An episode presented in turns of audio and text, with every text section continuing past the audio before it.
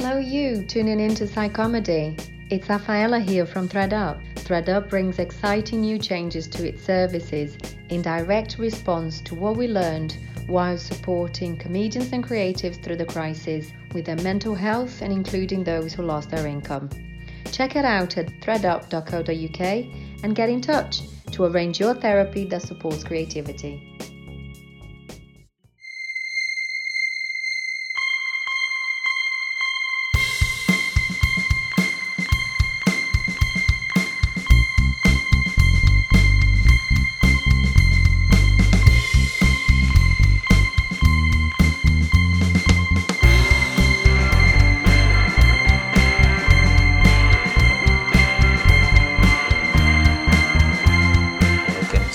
Comedy. I'm Nathan Cassidy, stand-up comedian and Bachelor of Science in Psychology, a subject I've been studying for twenty-five years and a quarter of a century of exploring the fascinating way our minds work on and off stage, alongside being a stand-up for the last ten years, has led me here today discussing the psychology of comedy as we start to round off Series two of Psychomedy.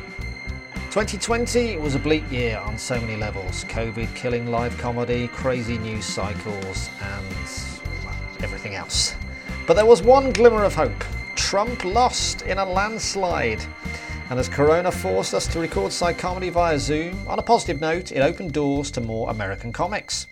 So, in celebration of Biden's win, we bring you today highlights of some of the U S comedians that have been guests on Psychomedy. During the summer, when we were doing the Daily Dose shows, one of the first U S comedians we spoke to was Scott Capurro. COVID and the state of American politics featured a lot in our chats, and at one point we compared daily government briefings. Where do you get your, how does it filter down from Trump? Oh, you how, know where we get it. Yeah, yeah. But I mean, from from Trump, are you waiting for a local decision then, or? Uh... From the three-ring circus. No, we get it from, from Chief Clown, and he just starts yelling at America. I mean, some people... They they refuse to watch it, and they're just watching when when, when Fucci is on, that that short Italian guy who's the right. who's one of the uh, in the career politicians around pandemics. I was just oh. also watching him from a video in two thousand five when the H D H one whatever that thing was, that that virus was spreading, oh. or or about they were about they were worried it was going to spread globally. You know, he's always been around, always been worried. You know, so how this happened. Because he has Trump's ear, I really, I'm not sure how America was caught with their pants down, but they, but, you know, in places like Arkansas and Alabama, where they've said, oh, we didn't know that you could have symptoms or, or that you could have the disease without having symptoms. That's a game changer. You know, that's just happened a few days ago. It, it's, um, I think a part of the problem is it's, it, the country's too big. I mean, Trump aside, I think that I, I've felt this for a long time, that the U S is too, in the in the current economic status that global that the global economy provides, I feel like America's too large to and unruly to govern, mm. especially if someone is weak, you know, as Trump. California always threatens to slice itself off and float into the sea. Oh. it's been th- it's threatened, and tex- Texas has too, but California could afford it. And I wonder if this will lead to even more autonomy with the governors, to each governor taking even more power and control. I, yeah. That might happen, yeah. and I think I think what's happening now is is the White House's power is, is weakening. It's diminishing its own its own control. I mean, Jared Kushner. I read a book on the Middle East, so I'm in charge. You know, these kind of things may make local governments alarmed, yeah. and um, and they re, and they reinvent themselves. The way the way Governor Newsom in California has. Um, I'm yeah. not sure if he's pitching himself as president or if he's he's realizing that really I have more power as a governor than I do as a president. And I think the governors do. Yeah, yeah. I, I hear you on another podcast talking about how America can be painted in one brushstroke in terms of the stupidity of Trump. But I know it's a silly question, but I heard we get these things from Trump, these little videos. I don't know if you've seen it today. It is one to watch, even from someone like me who doesn't want to watch these kind of things. But mm. I saw something from Trump cut together. It was something called like, I'm not a doctor. It was Trump constantly saying, I'm not a doctor, but giving giving medical advice. It's so it's so funny. It's a uh. stu- it's a stupid question, perhaps, but I'll ask it anyway. Is there in any sense that he's being misrepresented? Because From from here, from this distance, he just looks like he's handling it so badly. Yes, it's true. But, I mean, it depends on who you ask. In this country, again, it's too large. And his, his numbers are at about what they've always been. I mean, they, they did spike a bit at the beginning of coronavirus, which is strange to me because it was, it was such a joke at that point. I mean, compared to international response. And now he's at about forty percent nationally approval ratings. How anyone could, you know, but so much of it is people's own personal political agendas when they're responding to Trump. And, you know, I, I've always felt like he's a single issue candidate, which is the Supreme Court. And as long as he does what he's told in terms of Supreme Court appointments, people will overlook his response to the virus, I think. And they'll they'll feel like, well, he, oh, I don't know, like they think he's doing what he can. I, I, I, I, I, I, and he's not the most terrifying one to me. It's the cabinet around him. Mm-hmm. It's the Republicans that don't step up for their constituency in either the House or the Senate. I mean, Mitch McConnell is a fucking monster, if you ask me, because he, he's he's promoting this president who's got blood on his hands. To, if you're a Californian, you think he's an idiot. But again, if you live in Kansas and you want abortion to be made into a, you know, a federal crime, then you love him. We yeah. still, I still live in a country where abortion is used as a political weapon, and I fear that's happening in the U K in the future too. That lunatic Home Secretary you have, that woman that we have. I don't know why I'm saying I'm going back in two weeks, but that woman is just. And I mean, yeah. we all know that Johnson, every word out of his mouth is a lie. Whether or not he was ever really in the hospital, who knows? I don't trust anything he says. He's like, in a way, he's a he's a better educated Trump, which you know, which might be more frightening. I don't know. All stand-ups were forced to work online, and some did better than others. One American comic who blew up the internet was J L Cauvin. He'd been slogging it on the circuit for seventeen years and was just thinking how he couldn't make comedy a priority anymore when his Trump impression made him instantly famous. When we spoke, the election was about a month away, and I asked him what the future held for his Trump impression. If he wins again, if he were to win re-election, which I just... I will be stunned if that happens, but obviously stunning things can happen. I won't do it. I, I don't understand. I don't see a world where I can continue doing it because I will no longer see. To me, his a chance for him to be booted from office is the silver lining. The dark, you know, dark comedy requires, uh, unless you're Anthony Jeselnik, you need some sort of like a little bit of light at the end of the tunnel for dark comedy to feel somewhat. Not entirely mean and opportunistic, but um, for me, if he wins again, it, it, it's it's the joke is over as far as I'm concerned. Now, I will continue doing him, uh, hopefully on a lesser extent, if he loses, because mm. I have no problem kicking him while he's down and mocking the disgrace that he is. Mm. But the, the humor will be really lost for me. I mean, if S N L wants to pay me a million dollars a year, I might have to think of that for my family. But but other than that, which obviously that's not going to happen, I don't see how I can do that. As far as stand-up getting famous this way, I've pu- I've paid so many dues and uh, put so much more into this than I've gotten out that however I get to exploit it at this point, I do not find it compromised. In other words, I've been ready and I had yeah. the mindset that I'm doing four different things, whether it's podcasting, writing, sketches, impressions, stand-up, that I wanted one of those to blow up and then to sort of the rising tide lift all boats. Mm. The boat I care about the most is stand-up, mm. but there's a reason I've diversified sort of my comedy portfolio. It was the idea that yeah, I can't rely on stand-up alone to help my stand-up career. Yeah. And I don't feel like a famous person who's now getting booked because they're famous. I know that might be the reason if I do get nice bookings, but for me, it's no, no, my stand-up has earned its place. However mm. it has to get in the door, it will earn its the fans.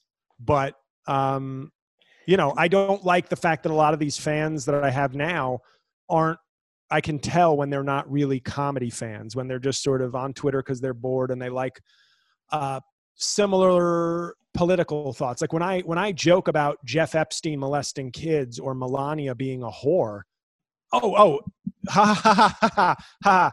If I make a joke, I made a joke about the store Lane Bryant, which is a plus-size women's oh. store, and yeah. I said they filed for bankruptcy, and I wrote, Lane Bryant has filed for Chapter twelve to twenty-four bankruptcy. that's like a Jay Leno level joke. And I got, you should take this down. This yeah. is fat shaming. And I go, you get out of here, because you're never, I now, I thank you for letting me know you'll never be at a comedy club. I don't, I cannot have you editing my material. Person who, like my last blog was, ba I think the subtitle was, do the comedy police even like comedy?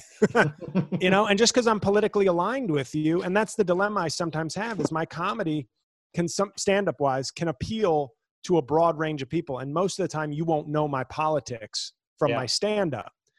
But then after a show, sometimes it's some conservative guy making off-color comments because he thinks I'm like an edgy bro who hates libs and political correctness. Like, mm. I hate political correctness on stage. I'm fine with being politically correct at the Cheesecake Factory.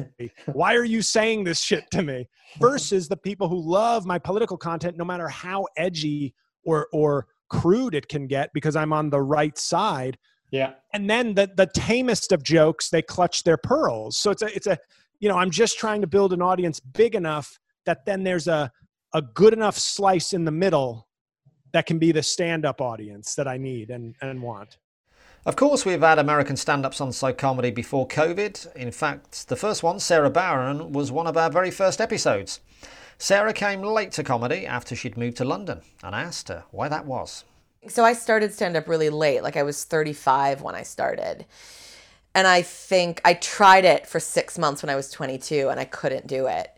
Oh. And I just think like for whatever reason, I needed to be thirty-five and I needed to have that like more stuff to say and, oh. and a clearer sense of how to talk about it and all that. Um, What did you do between twenty-two and thirty-five? Um, I everything. waited Tell everything. everything. What didn't I do? I um. Were you in the States? Yeah, I was yeah. in the States, and I was sort of ultimately a writer. Like I, I made a living at it, but it was a horrifically pathetic living. Mm. Um, and you know what I had always wanted to do was stand up. Like I tried it, and I hadn't cracked it, and I just thought it was the coolest, best thing. But I, I couldn't do it. And when I met my husband, he was like, you're a stand-up. And I was like, oh, don't even say that to me. That's like all I've ever wanted to be, but I can't do it. So there was like a thirteen-year gap between you starting you, yeah, you so trying I did it, it at and twenty-two. Then doing it properly? Yeah, yeah. And was it always on your mind? Or always on my mind. You thought you could do? That like, so that so when I, I was thirty-one when I met my husband, and I was going to come to visit him in London in August. I was still living in New York. And he's like, oh, if you're here in August, do you want to go up to Edinburgh to the festival? And I was like, nah, I can't do that. Like, it's too depressing. It's like a bunch of people wandering around doing this thing that I've wanted to do my whole life and like can't quite right. get myself to. It was it was like my little what cancer. Stop, what stopped you from doing it? So basically like I turned myself into a writer. So then the sort of story I told myself was like, but I have a thing. It's not like I was an account- I wanted to be a stand-up, but I was an accountant. Like, I did this thing that involved comedy and was creative. It's like someone who, you know, like some you're married and it's fine. And part of you is going, it's fine. This relationship is fine. Does it have to be great? Mm. And it was like, there, but there was just this other thing. And so the fact that I was like working on books and writing all the time, like that was, that was what I did. Interesting that your husband said you are a stand-up and he identified that in you. What do you think he saw in you? And do you think that, do you think you are a stand-up in terms of people can be, they're stand-ups. They're, they're not writers. They're not actors. They're stand-ups and they're a different breed to other art forms. Yeah, I think that is, so, so he, I used to like, um, The Moth is this storytelling thing that's in London and it's like big in the States. And so when I was writing, I, that would just be a thing that I hosted for them once a month. So I did this performance thing once a month. The Moth Club. Yeah. Yeah. And so my husband was in New York for work and he, one of his coworkers was like a Moth fan. And so they were like, what should we do when we're in New York? Oh, I, there's this podcast. There's a live show. Let's go see it. And I was hosting.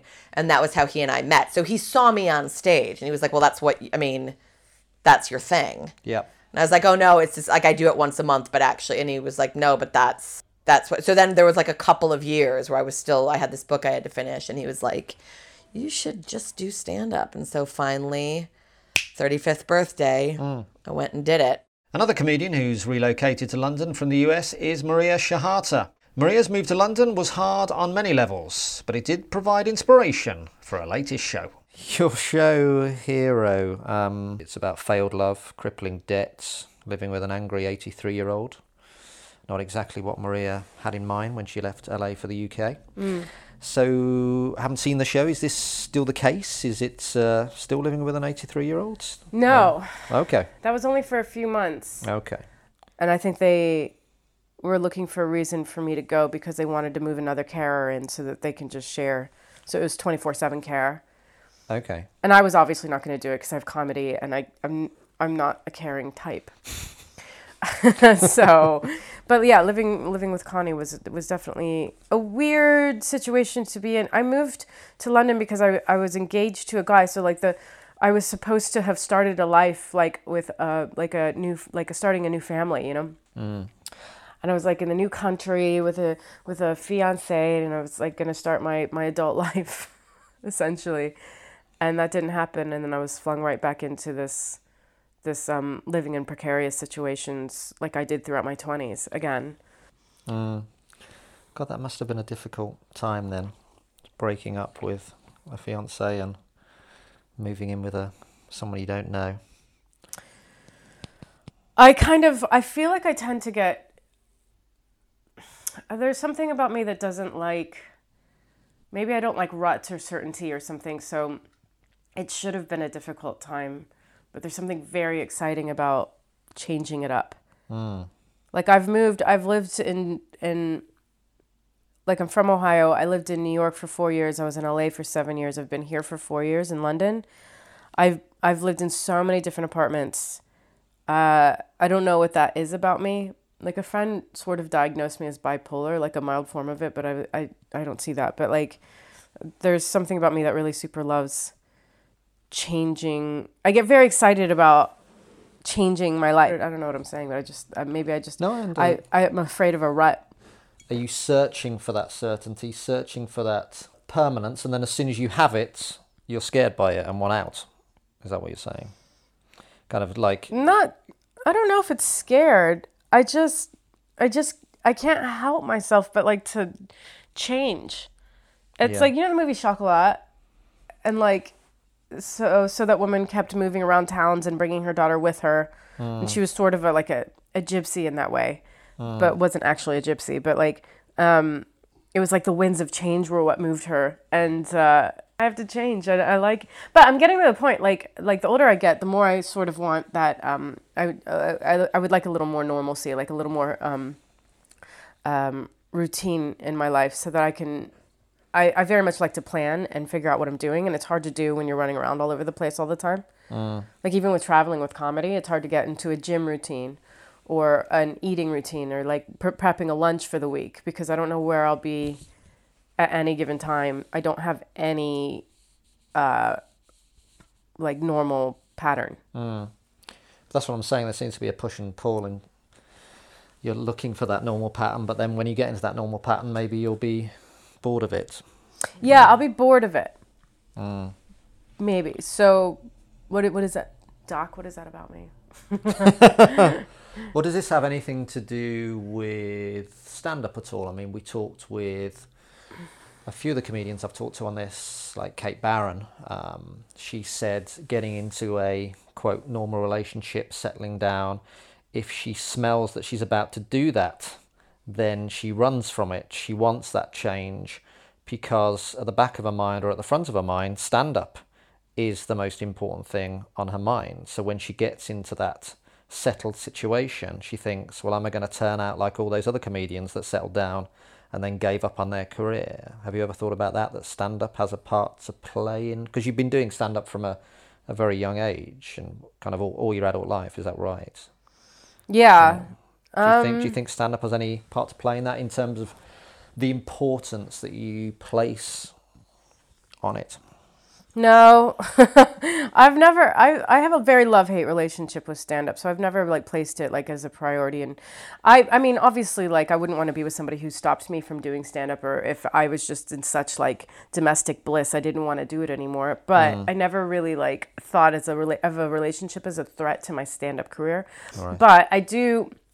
I think maybe because I have such overbearing uh, parents, like my, my father in particular is very like overprotective that I, I, I feel trapped if if I feel like I'm in a situation that I have to any situation where I feel obliged for any, like even when I have an agent, it's sort of like, oh, it's too much. Like I feel like I have to answer to them or something. And I'm very like, I'm very much a free spirit. So I just need to know that I can be free. One thing everyone knows is all Americans look exactly the same. Well, Alex Edelman and his brother look more like each other than most. In fact, they could be twins. We are not identical twins. That is a joke that I have done on Conan that took a life of its own. Because, okay, uh, okay. So, you know, so so Gary Gulman is one of my favorite comedians. Uh, I used to do a joke. I say, my brother and I look like twins. And one day he's like, you guys are twins. And I'm like, what? He's like, in the joke, you're twins. He's like, yeah, just yeah. say you're twins. He's yeah, like, you, right, no one yeah. cares. He's like, no one gives no one gives a crap.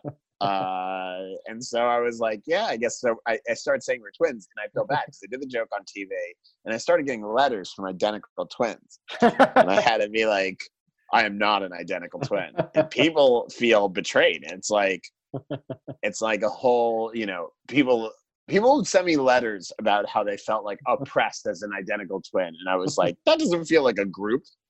Like, that's a group where, what's the oppression? Uh, a cop pulls you over because he thinks he's seeing double. Like, I don't know. Uh, I don't know what the what the real uh, the real victim is. But yeah, A J's a great. A J's great. Yeah. And uh, my youngest brother Austin uh, is a is a senior at M I T, and he's a really uh, interesting, funny, lovely dude with a bunch of life experience. Yeah, I'm the biggest loser in my family.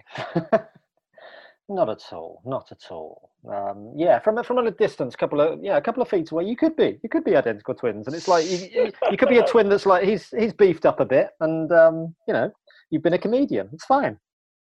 I didn't realize you were lying. Your... So you, you you lie about being a Jew as well, don't you? So yeah. So. Yes, I'm not. A, I'm not a Jew. I'm actually uh, I'm actually of the Baha'i faith, and. Uh, I don't know anything about the Baha'i faith, so I should have picked, if I really wanted to sustain a bit here, I, I should probably should have picked uh, a religion that I know something about. But uh, I yeah. really, yeah, I love, uh, I love, I love my, my family, like nice. every, like most people. But, yes. uh, but yeah, they do, they do sort of put me, put me to shame. Can you put them on actually? Can you put your brother on, please? Um, yeah, I'll just get him from uh, the other room. No, he's in New Haven, Connecticut right now. He's, that's where right. he's quarantined. So he's, Pushing so pushing one hundred kilograms, no doubt. You know, he really is. He's a like, he's a tough guy. He's a tough yeah. guy and an, impre- and an impressive guy. And sometimes I watch him go. You know, I see the way he's uh, built because he's such a he's such a um, a jock. Yeah. And I feel bad because we do look so similar. I feel like it's the universe going like, here's how you could have looked. When I spoke to Erica Rhodes, she was in L A after quarantining in Florida for a month. But despite the difficulties she lived through, when I spoke to her, she was about to make a return to live comedy. And you're back on stage next week, am I right? In um, yes, in I'm Minneapolis? Minnesota, yeah. Amazing. I'm so excited, yeah. So these are your first gigs back after after the months away? Yep, three months not on stage. I don't know. I don't know if I'll remember how to do it.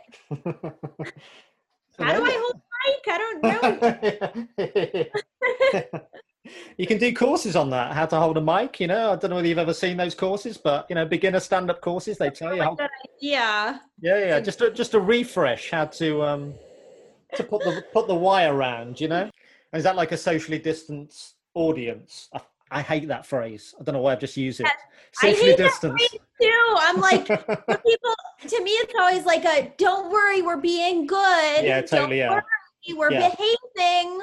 Yeah. You know, it's yeah. like such a virtue signal to be like, we went on a social distance lunch. Like you had yeah. lunch. You had lunch. Just say you had lunch. Like oh we're God, all yeah. social distancing. Quote unquote, you know? I need to find another phrase for audiences far apart.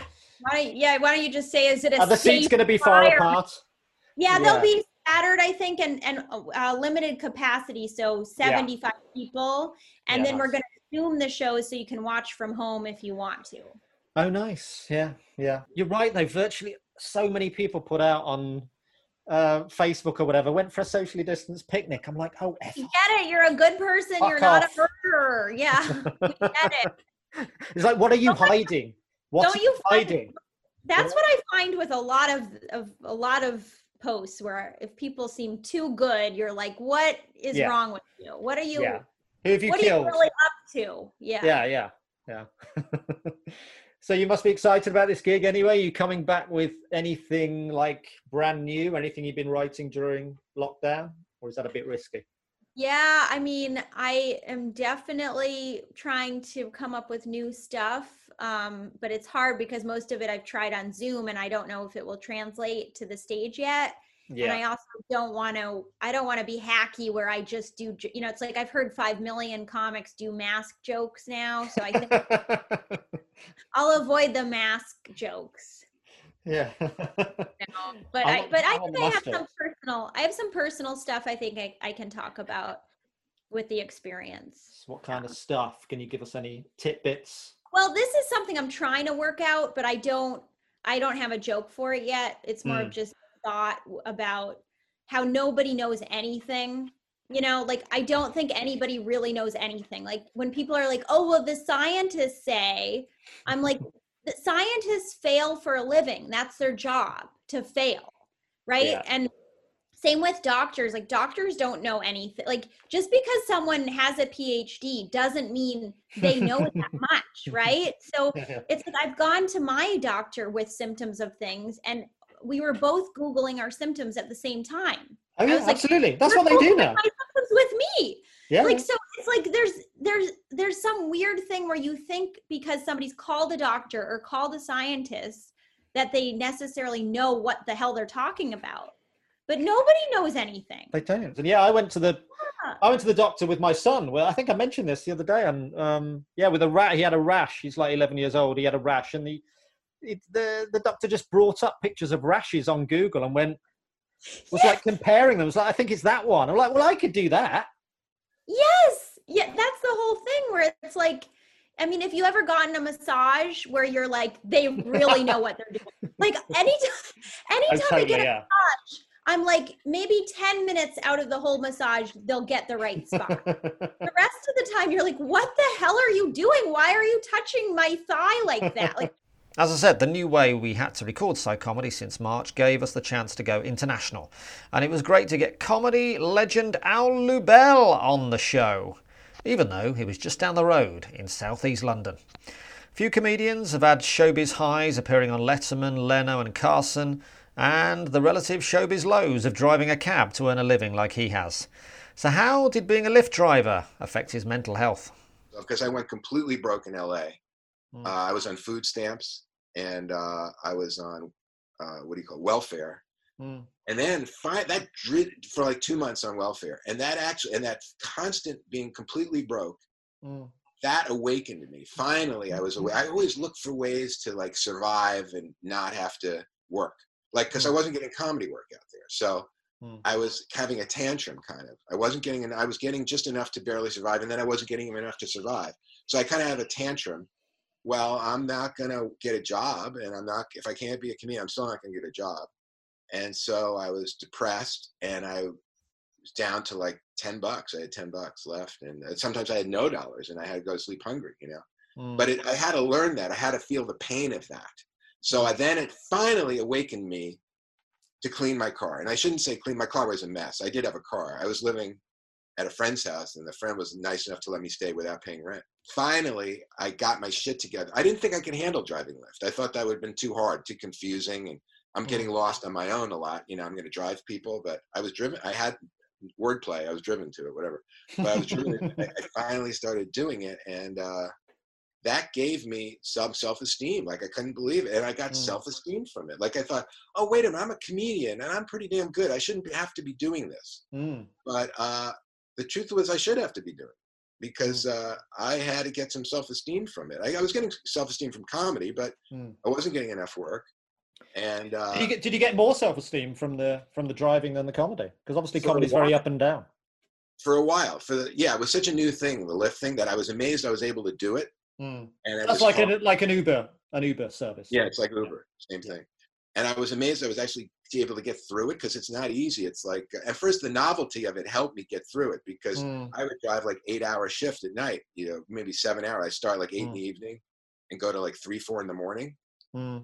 And the time flies when you're doing it a lot, because you when you, especially when you're getting work, you know, when you're getting the calls. Yeah. But uh, the novelty, the excitement, the wow, I'm doing this, and getting to meet the real people of L A, not just the fellow actors and comedians at Whole Foods, but uh, you know, the real people. That was like eye-opening. Like, it was exciting. You know? Yeah. Kinda, and also, I felt like a public servant in a way. I'm doing a service. I actually mm. felt connected to humanity. Yeah. But well, after so- like. Uh, Four months of it, it got t- very exhausting and tiring and hard. Right. And so luckily, I got enough money together to get to Edinburgh. You know? Yeah. And so, uh, well, that's so interesting from a psychological perspective as a comedian, that I think probably a lot of comedians would struggle. I mean, you had massive success just before that. You were on Letterman loads right. of times. You were on Jay Leno loads of times. You were on Johnny Carson, weren't you? And you you won that massive comedy competition. And then I think a lot of comedians, even with far less success than that, Um, if they started driving a cab, they'd be like, this would be totally damaging to me psychologically. I need to be on stage. But it seems like to you, it was kind well, of... It was the part that was damaging, especially I remember I picked up some people at the Comedy Store. My biggest fear was oh. picking up some people at the Comedy Store. Okay, yeah. But I knew well. my... You needed to uh, avoid those bookings, Al. Jeez, right. don't, don't, don't pick up anyone from the Comedy Store. Right. Now that I think about it, I'm not so sure. Yeah, I wouldn't say who the name of the person was, but it would no. say a location. And I, yeah, I did pick up at the Comedy Store. And it really depressed me because mm. uh, luckily it wasn't a comedian. I did once pick up a comedian, a big, more of a, a guy that I didn't even know. So that didn't bother me. Not at the Comedy Store, somewhere else. But mm. these people weren't comedians. They turned out to be, I heard them, three people. I heard them in the back of my car talking about the comedy business. And I thought they were just audience. They were talking about the show. I can't remember the comedian's name that they really liked at the show. Mm. But uh, then they were, I discovered they were agents. I heard that they were agents. They were talking about being, and in fact, one of them was representing, I don't want to mention names because I'm going to attack them in the story. Mm. So if I mentioned who they were representing, people would know maybe who the agent was. And so yeah, uh, yeah. I don't want to get sued by areas plus an yeah. It's going it's to keep you busy for the next year, if nothing else. Right. I hope they can't figure out it's them now from this. I, I haven't heard the story yet. Tell I'm me afraid, this. I'm afraid to tell it. Can I tell it? So did Al tell the story? Well, listen back to his episode to find out. And while you're at it, catch up with all the episodes in Season one, Season two, and the Daily Dose episodes over Christmas. Why don't you? That was our show for today. Join us again next week for more Psychomedy on Apple Podcasts, Spotify U K, or wherever you get your podcast. If you liked it, please give us a five-star review. It helps other people to find us, and only psychopaths leave three-star reviews. Psychomedy was written and presented by me, Nathan Cassidy, B S C in Psychology. Produced and edited by Mike Hansen, B A English for Pod People Productions. Theme music by Mike as well. And if you'd like to support the podcast for five pounds a month and get loads of bonus uncut video and more, please go to patreon.com slash Nathan Cassidy. Follow us on social media at PodPeopleUK, at PsychomedyPod, at Nathan Cassidy. Lots of love, and see you again next week.